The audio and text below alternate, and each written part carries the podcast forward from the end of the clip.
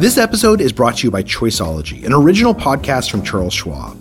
Hosted by Katie Milkman, an award winning behavioral scientist and author of the best selling book How to Change, Choiceology is a show about the psychology and economics behind our decisions.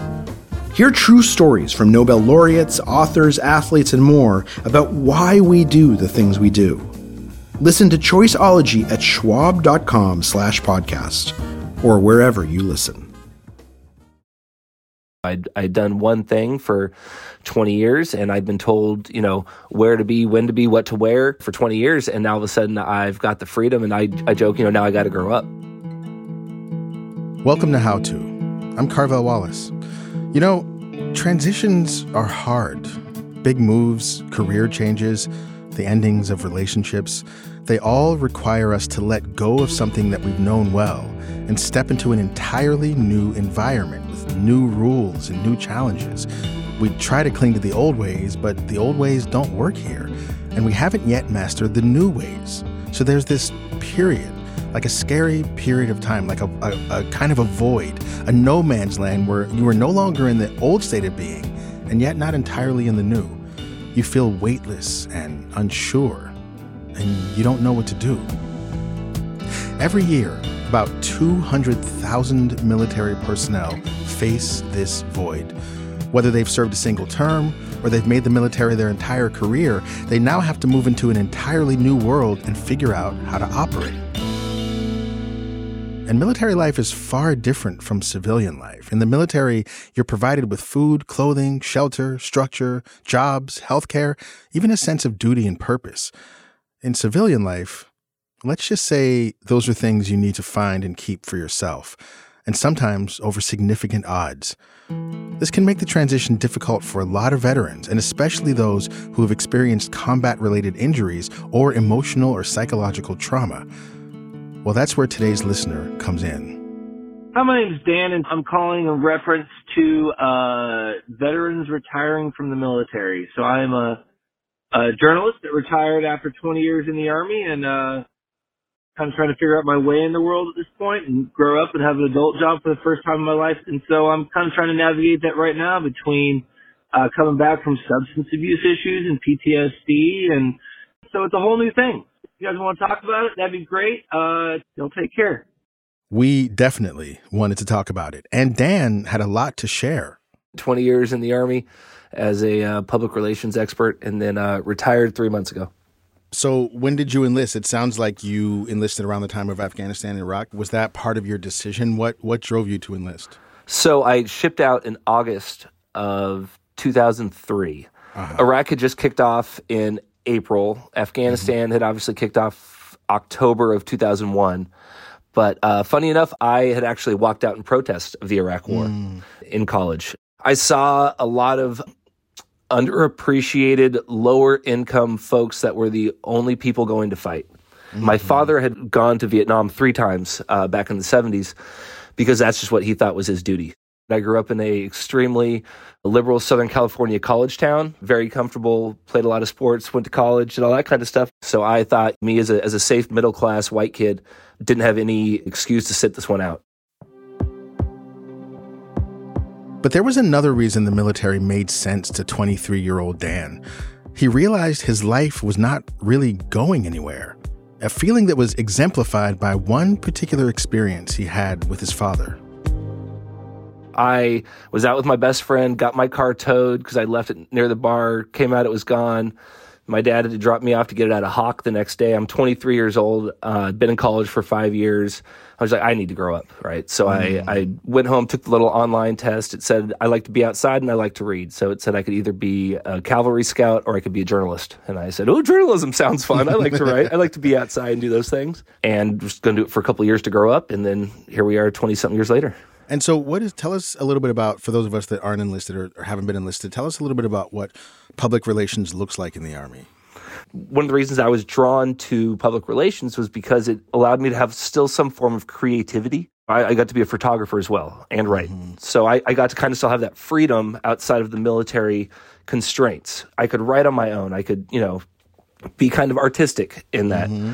Um, and public relations was, you know, you deal with everybody from local city governments and we dealt with all kinds of stuff in the community just so they got to know the soldiers and soldiers got to know them and you know we're, we're obviously very loud um, but it's it's dealing with with all kinds of of people and i'm a people person mm-hmm. i love that sounds like you really enjoyed the work i did it was it was absolutely worthwhile Dan's job in public relations didn't just limit him to local communities. For a time, he worked as a combat correspondent, and that had an impact on him. So in 2005, I was deployed to Iraq, and I was again as a journalist, and we lost a couple soldiers uh, mm. to a vehicle-borne bomb, and it was my first time covering it. And so I go down to the memorial ceremony at one of our other bases, and I take pictures, and, and I'm writing the stuff down, and just being in the moment and experiencing it, and just started bawling my eyes out. I didn't know either of these guys. One of the, the senior leaders pulled me aside and said, "You must have really known these guys." I said, "I didn't." Through tears, I didn't know them. Mm-hmm. And at that point, I realized I couldn't maintain this for the entire year because this was the first month of a 12 month deployment. Mm. And so I just shut down.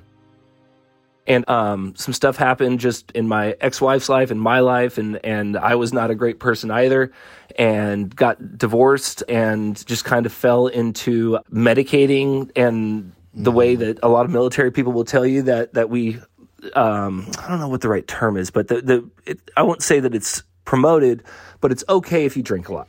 Mm-hmm. And so I drank a lot. So obviously not great, but you know, I was very good at my job and got promoted and was doing well there and was physically fit. And then COVID happened and everything was taken away from me. So that was that was church, that was my kids, that was the gym, that was punk concerts. So all this healthy stuff. And so I turned to the bottle and mm-hmm. uh, it got to the point where I was basically trying to kill myself I was up to probably maybe a handle of vodka a day, um, mm-hmm. starting at first thing in the morning. Otherwise, I'd throw up, hand shaky, mm-hmm. just feeling like I was going to die, and I was okay with that to an extent, just because I, I was, you know, kind of feeling adrift. Dan's struggles with alcohol and mental health got worse, and eventually the consequences became unavoidable. I made it through luckily because I had 18 years of spotless service and a terrible two years so I had, I had a girlfriend. Um, we're not together anymore, but she was up here visiting me, and she was like, "I didn't know you were drinking this much. Uh, you need to quit." And I said, "Oh no, I you know I just need to taper down." She said, "No," and said, "I'll stay with you. I've already called work, and uh, if anything happens, I'll take you to the ER." And so I had no excuses. And you know, we'll go back to the military stuff. People tell you you're going to do this. Tough luck. We're used to saying, "Okay, fine, I'm going to do it." Right. And so she sat with me, and I cleaned up, and so we're at like four months now sober. Congratulations. Thank you, sir. Uh, I, I appreciate all that. Now, recently discharged, newly sober, Dan is a civilian. And he's taking it one day at a time. And he's trying to navigate stuff that the Army used to navigate for him. Like one of the things that is really overwhelming is, you know, re- I'll, I'll, I'll, use real world a lot, but real world medical stuff, right? And I never had to deal with it, right? Like mm-hmm, you go to right. sick call at six right. o'clock in the morning, everything's free you know, you've got everything like that, right? Now all of a sudden I'm navigating like copays and what what do I need for this? And and right. you know, I got to pay for meds. This is insane. Like one of the places right here doesn't take my insurance. And I'm like, I don't know how to deal with this stuff. I, I worked at Lowe's for a little bit just to kind of find something. I was still getting paid as active duty. So I was just trying to find something to do. Um, I'm disabled through the, the, through the VA through you know a, a bunch of uh, stuff through the military. We can get into that later but yeah, so I found something for a while and then found a national grocery chain that kind of vibes with me. And uh, so I'm working there currently and absolutely love it. And I work there basically part time, just kind of figuring out what I want to do, just kind of floating through. Which brings us back to the big question at the core of that voicemail Dan left us. How do you figure out what to do with your life once the Army gives it back to you? So I've got severe ADHD. So I my my long-term planning is absolute garbage. So each day now is I say, okay, what do I have today? I got, you know, work, I got these appointments, I can knock those out, you know. At the end of the day, right, you, I kind of take inventory of my day. What were the good things? What were the bad things? And regardless of the days I have that where I can say, you know what I didn't do today is I didn't drink. So that long-term stuff is is frightening, right? It is frightening. But we don't have to do it alone. That's why today we're turning to a man who has spent years thinking about this exact issue how to navigate the transition from military life to civilian life. Yeah, hi, my name is Bob Beard. I'm a uh, senior program manager at ASU's Center for Science and the Imagination, and I'm the principal investigator on the Veterans Imagination Project. You're a former Marine, you know, you've had your own experience with transition. What is your first reaction hearing Dan's experience? I, I, I mean, you know, a, a colleague of mine says, if you've met one veteran, well, that's it. You've met one veteran. But I'm completely struck by like, you know how similar you know stories of of service and post service are right like thank you so much for for sharing that story because i think more people need to to hear this the veteran experience is at the center of the program bob runs at asu the veterans imagination project encourages vets to think about the future 5 10 20 years from now and imagine how they'll fit into it and they do it using techniques that few of those vets have ever encountered in their military service. We'll hear more about it in just a moment.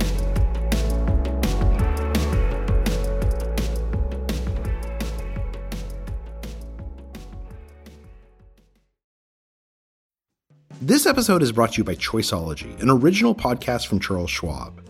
Choiceology is a show all about the psychology and economics behind our decisions. Each episode shares the latest research in behavioral science and dives into questions like Can we learn to make smarter decisions? Or What is the power of negative thinking? The show is hosted by Katie Milkman. She's an award winning behavioral scientist, professor at the Wharton School, and author of the best selling book How to Change. In each episode, Katie talks to authors, athletes, Nobel laureates, and more about why we make irrational choices and how we can make better ones. Choiceology is out now. Listen and subscribe at schwab.com slash podcast or find it wherever you listen. Apple Card is the perfect cashback rewards credit card. You earn up to 3% daily cash on every purchase every day. That's 3% on your favorite products at Apple, 2% on all other Apple Card with Apple Pay purchases, and 1% on anything you buy with your titanium Apple Card or virtual card number. Visit apple.co slash card calculator to see how much you can earn. Apple Card issued by Goldman Sachs Bank USA, Salt Lake City branch. Subject to credit approval. Terms apply. We're back with our listener, Dan, who is re entering civilian life after 20 years of service in the Army. We're also talking with Bob Beard about the program he runs at Arizona State University.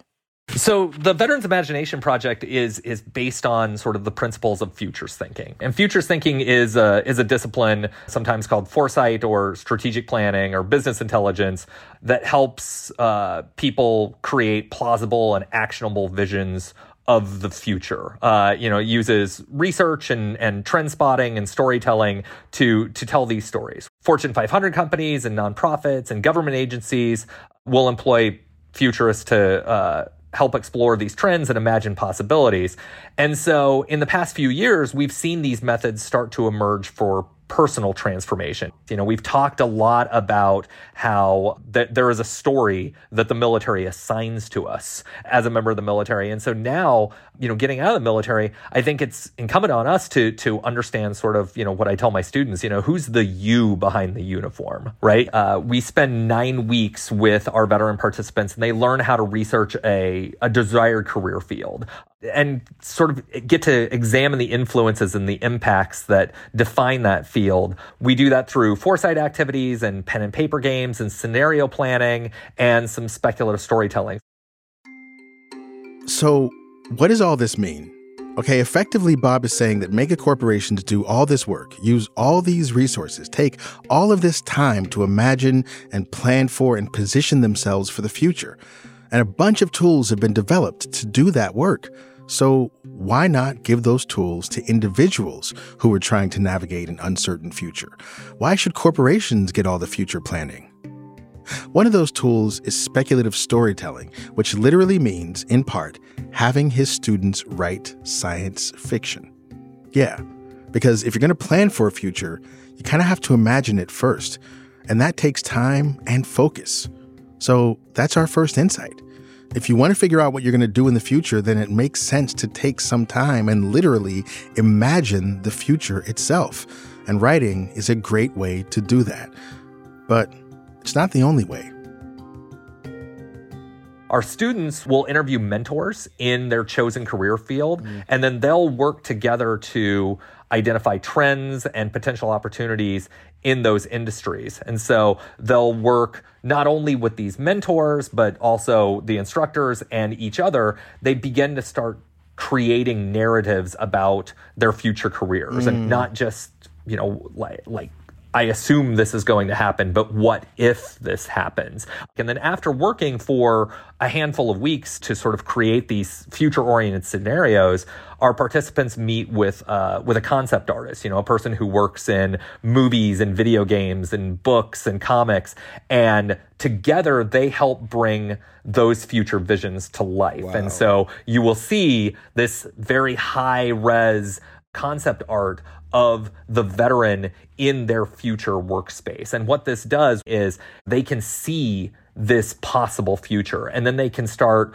identifying some steps that they can take right now mm. to get to that possible future. And then I think the the other thing that's really important about having this this really dynamic piece of visual art is that it's not just about this future vision that they, you know, fold and put in their wallet and look at every once in a while. We actually put these future visions on display. Mm. So we mm. publish these uh, online mm-hmm. and do in-person exhibitions and then we invite members of the public to come and view these visions and hear from the veterans themselves because you know that's that's a huge part of veteran transition right it's not just understanding them as the stories that hollywood tells us yeah. right you know everybody's seen the hurt locker yeah, right? right and it's like right. it's like so many people are like oh okay well i, I get it mm-hmm, i get it mm-hmm. and it, the reality is no you don't so understanding the whole person is, I think, also essential to yeah. a veteran's transition.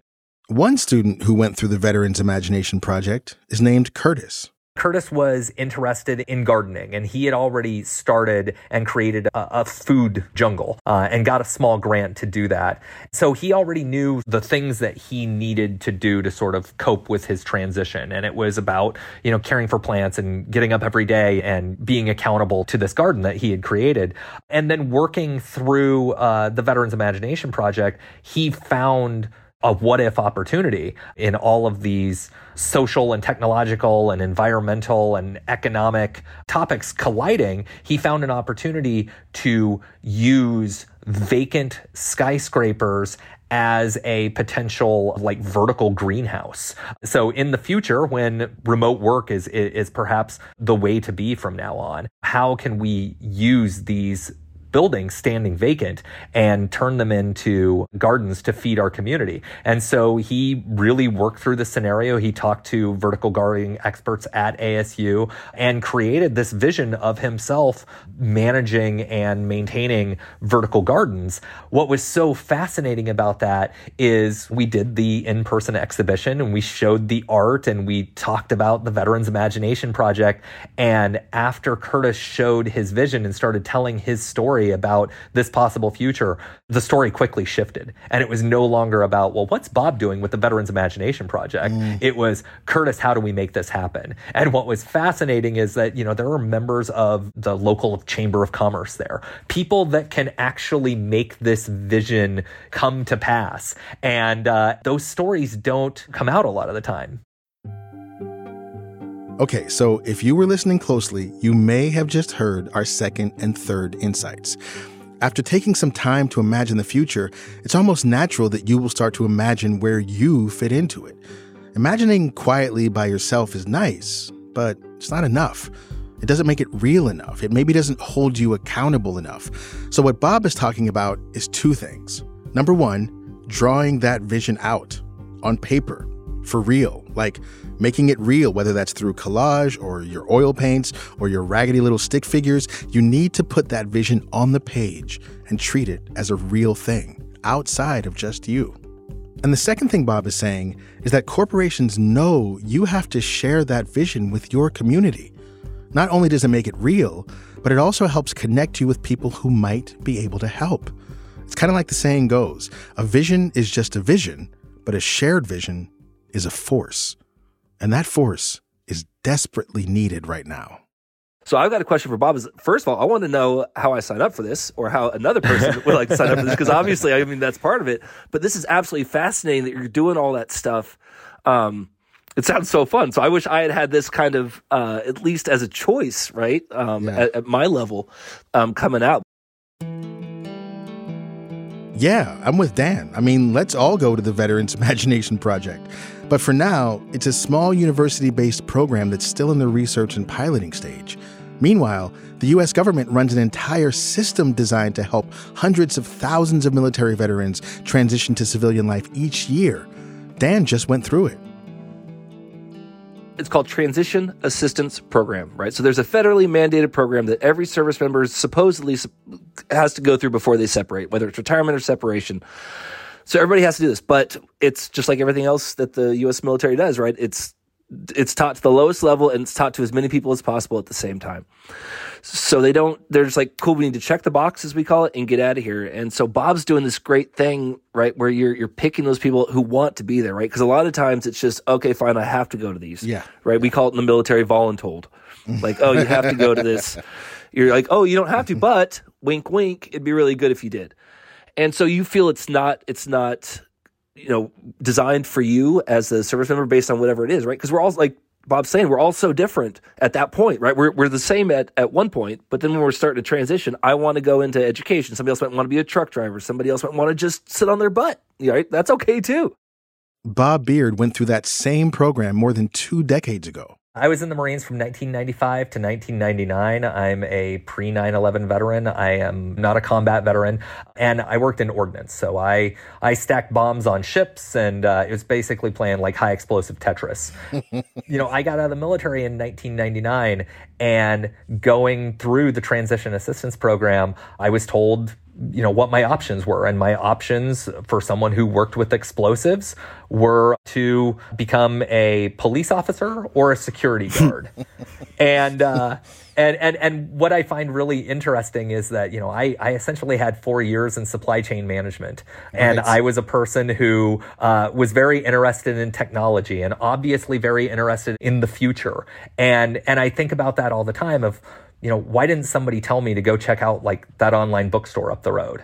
Okay, so for those of you who don't remember the dot com boom of the 1990s, when Bob says that online bookstore up the road, he's talking about a little website that probably could have used some supply chain management when they were starting out. Of course, we're talking about Amazon. my life could have been much, much different. And so, really, my purpose now is to sort of get in there as early as possible and let people know that there are other options and things that they can explore post military. Well, I'm curious. That's, I mean, really fascinating. And as someone who used to, you know, I had a job once years ago where I helped kids that were coming out of foster care figure out what to do with their lives. So it was a similar situation. I was gonna say that's I mean, very similar, right? So you had kids that were in and out of group homes, experience all kind of abuse and horrible things. Parents are gone. Now they turn 18. The city is basically like, we're our obligation to you is finished. Good luck.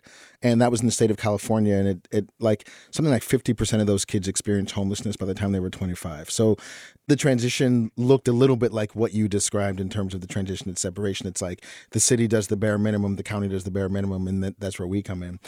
I hear a lot of value in what it takes to really sit down with someone and help them imagine the future. And I'm wondering, Bob, if you can tell us a little bit about why these two elements work, specifically seeing your vision like sketched up as a, as a real concept and also sharing it with the community. Do you know much about kind of the psychology of why that works for people? Uh, well, I mean, there's uh, the we're we're very early in our research on that, but uh, you know, a lot of this is linked to a concept called episodic futures thinking, and and the idea of using your sort of conception of your future self to manage goals and sort of delay gratification and to think of yourself as a person who continues in the future. There's some really interesting research that that says that if you ask people across the board, regardless of sort of like, you know, their socioeconomic status or who they are or where they live or anything like that, if they've changed a lot in the past 10 years. So, you know, if I asked uh, either of you, like, you know, have you, have you changed a lot since 2013? You know, you're probably going to say yes. it's like, oh yeah, no, totally different than, than than who I was 10 years ago. Mm-hmm. But if you ask those same people, will you be different in 10 years? also across the board, there's this fallacy where they're like, nope, like I'm I'm mm. fully baked. Wow. Like I th- I am who I'm going to be, and this is the way it's going to to mm. be, and that's just not true. So future self continuity, I, I think, says that even thinking of yourself 18 months from now, you're sort of looking at yourself as a stranger. And so having this sort of like scaffolded approach and having this sort of first person narrative and then seeing yourself like third person, like seeing yourself in this possible future vision, you get to know your future self. So your future self is less of a stranger. So hmm. eventually, you're going to become that person, so you might as well get to know that person now. Oh, I love and, and. I'm overly simplifying this research, but in our pilot study, uh, which we've just wrapped up, our pilot study was about, you know, can the tools of futures thinking help military veterans in transition? And what we found through the research and a couple of the measures, you know, looking at future self continuity and also looking at futures consciousness, you know, the capacity to sort of anticipate the future and, and be prepared for the future. We saw that yes, that these tools can help veterans in transition. And so, you know, the next phase of the work is, well, how and why and and how can we make these instruments even more precise you know how can we uh, you know rather than using sort of a blunt instrument how can we you know sort of use a scalpel and and, and really get in there and uh, and help change people's lives for the better Coming up, we'll ask Dan to peer into the future and tell us what he sees. More in a minute.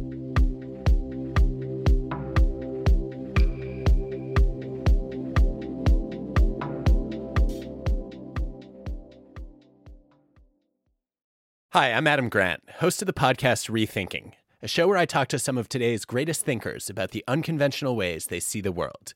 On Rethinking, you'll get surprising insights from scientists, leaders, artists, and more.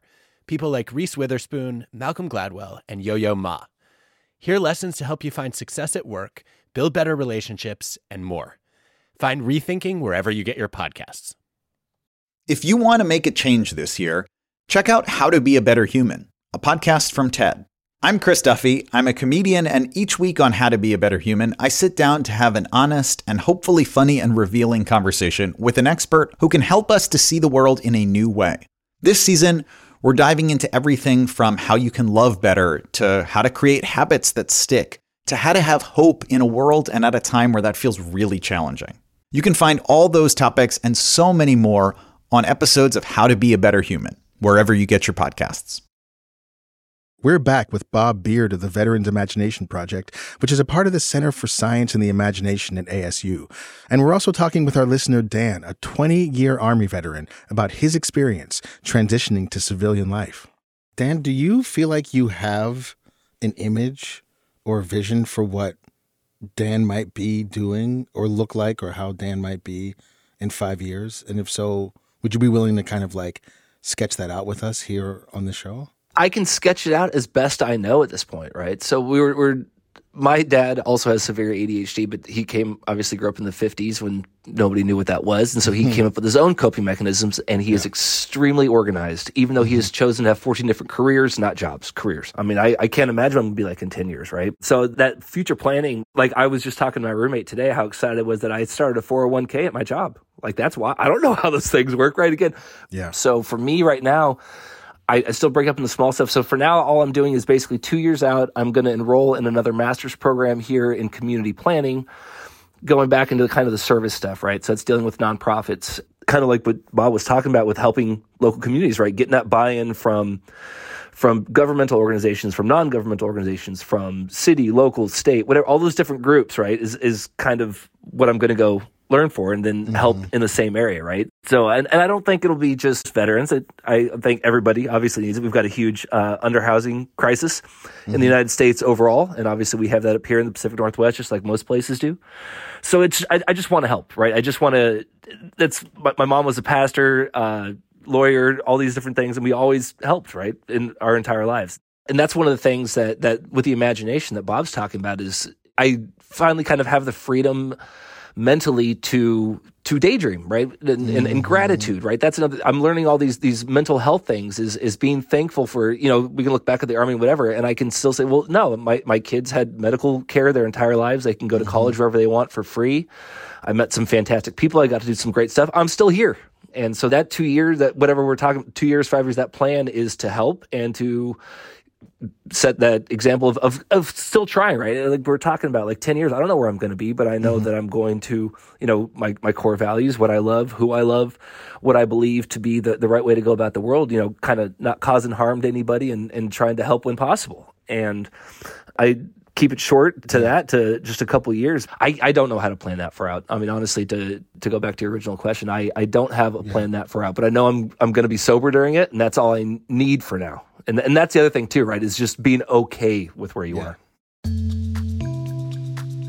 I couldn't help noticing that Dan's answer was less about what kind of job he wanted and more about what kind of person he wanted to be, what values he wanted to serve. And according to Bob, that's important because there's another thing about science fiction that matters to veterans making the transition. Most sci fi stories are about people who adapt to do inspiring things in strange new worlds. I think about this a lot because this center and this project is sort of based around concepts of, of science fiction. And so I ask people to think about some of their favorite or some of the most popular science fiction stories. You know, there's, there's Star Wars and there's Back to the Future. And ultimately, these are stories about plucky people, right? Mm. And they're thrust into extraordinary circumstances, right? And through guidance and practice and resilience, and I think most importantly, their own unique way of looking at, at the world, mm. they do incredible things. Think about any science fiction movie. It's about sort of that unique individual perspective. We need to trust that we have that capacity. Mm. We need to approach things with curiosity and we need to be okay exploring different ways of living and thinking and believing and behaving. Yeah, you know, the military tells us to show up 15 minutes early or you're late, and there's a there's a utility to that uh, in the military. That's absolutely necessary. And I'm not saying don't show up early because you know, like why not? Mm-hmm. But you don't need to be sort of locked into just that way of thinking, right? I also think that, you know, science fiction is today's realism, right? Like even a year ago, we weren't thinking about generative AI. Mm-hmm. That was yeah. once just something that was only in our science fiction stories, and yet here we are. We're using the tools of science fiction to to make sense of something that we're experiencing for the first time together. So the stories that we're telling are science fictional stories. Mm-hmm. And so you know, science fiction sometimes gets written off as as something that's trivial and and maybe not serious. But I think in in navigating sort of that liminal space of being a veteran, you know, you're no longer this, but you're not quite mm-hmm. your yeah. your final form yet. You know, I think there's some real transformation that can happen. You know, one of my one of my former students said he was in the Marines and he was uh, he was Special Forces in the Marines, and he said, um, you know, I'm I was really skeptical about this. You know, I didn't think that this was going to work. What I needed to realize is that there's an element of vulnerability mm. that I needed to sort of surrender to. And once I could open myself up to vulnerability, yeah. then it all sort of clicked into mm. place. And I mean, you know, wow. vulnerability and surrender is Not antithetical to yeah. the military experience, right? So so I, I think, you know, I think understand why you got out of the military and understand that it's a broad possibility mm-hmm. space and it's a space that we can play in, right? It's a space that um, that there, there, there's a lot of opportunities as long as we're courageous enough to sort of you know take that step into uncertainty. That's another takeaway from Bob. Sometimes the biggest barrier to adjusting to a massive new set of circumstances is finding the license to imagine the possibilities and finding the courage to step into the unknown. Dan's already been doing both of those things for the past few months, so I wanted to ask him about his own advice to fellow veterans. Um, as people are transitioning, do everything the government tells you to do on those, but also reach out. There, there are so many opportunities out there like Bob's that are so specific and so helpful that aren't just here's your commercial truck driver's license. Here you can go be a, a cop or you know a, a, sheriff or something, and those are the only two things that people go do when they leave the military. That's it. That's all you go do, or you you know start your own business fixing people's uniforms for them because they're too lazy to do it. Right? There's like three things you can go do when when you get out.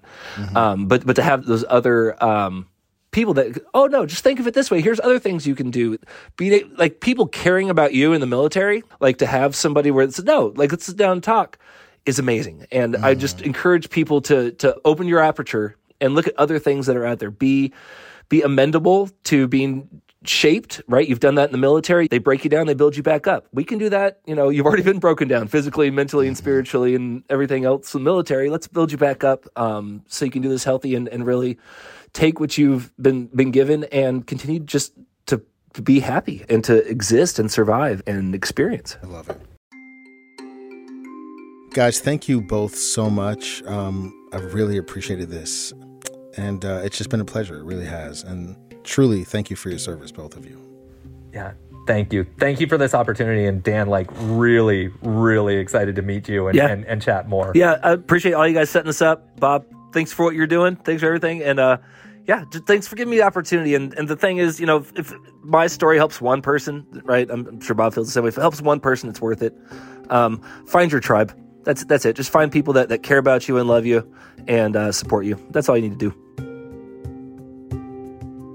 We've posted links to the Veterans Imagination Project in our show notes.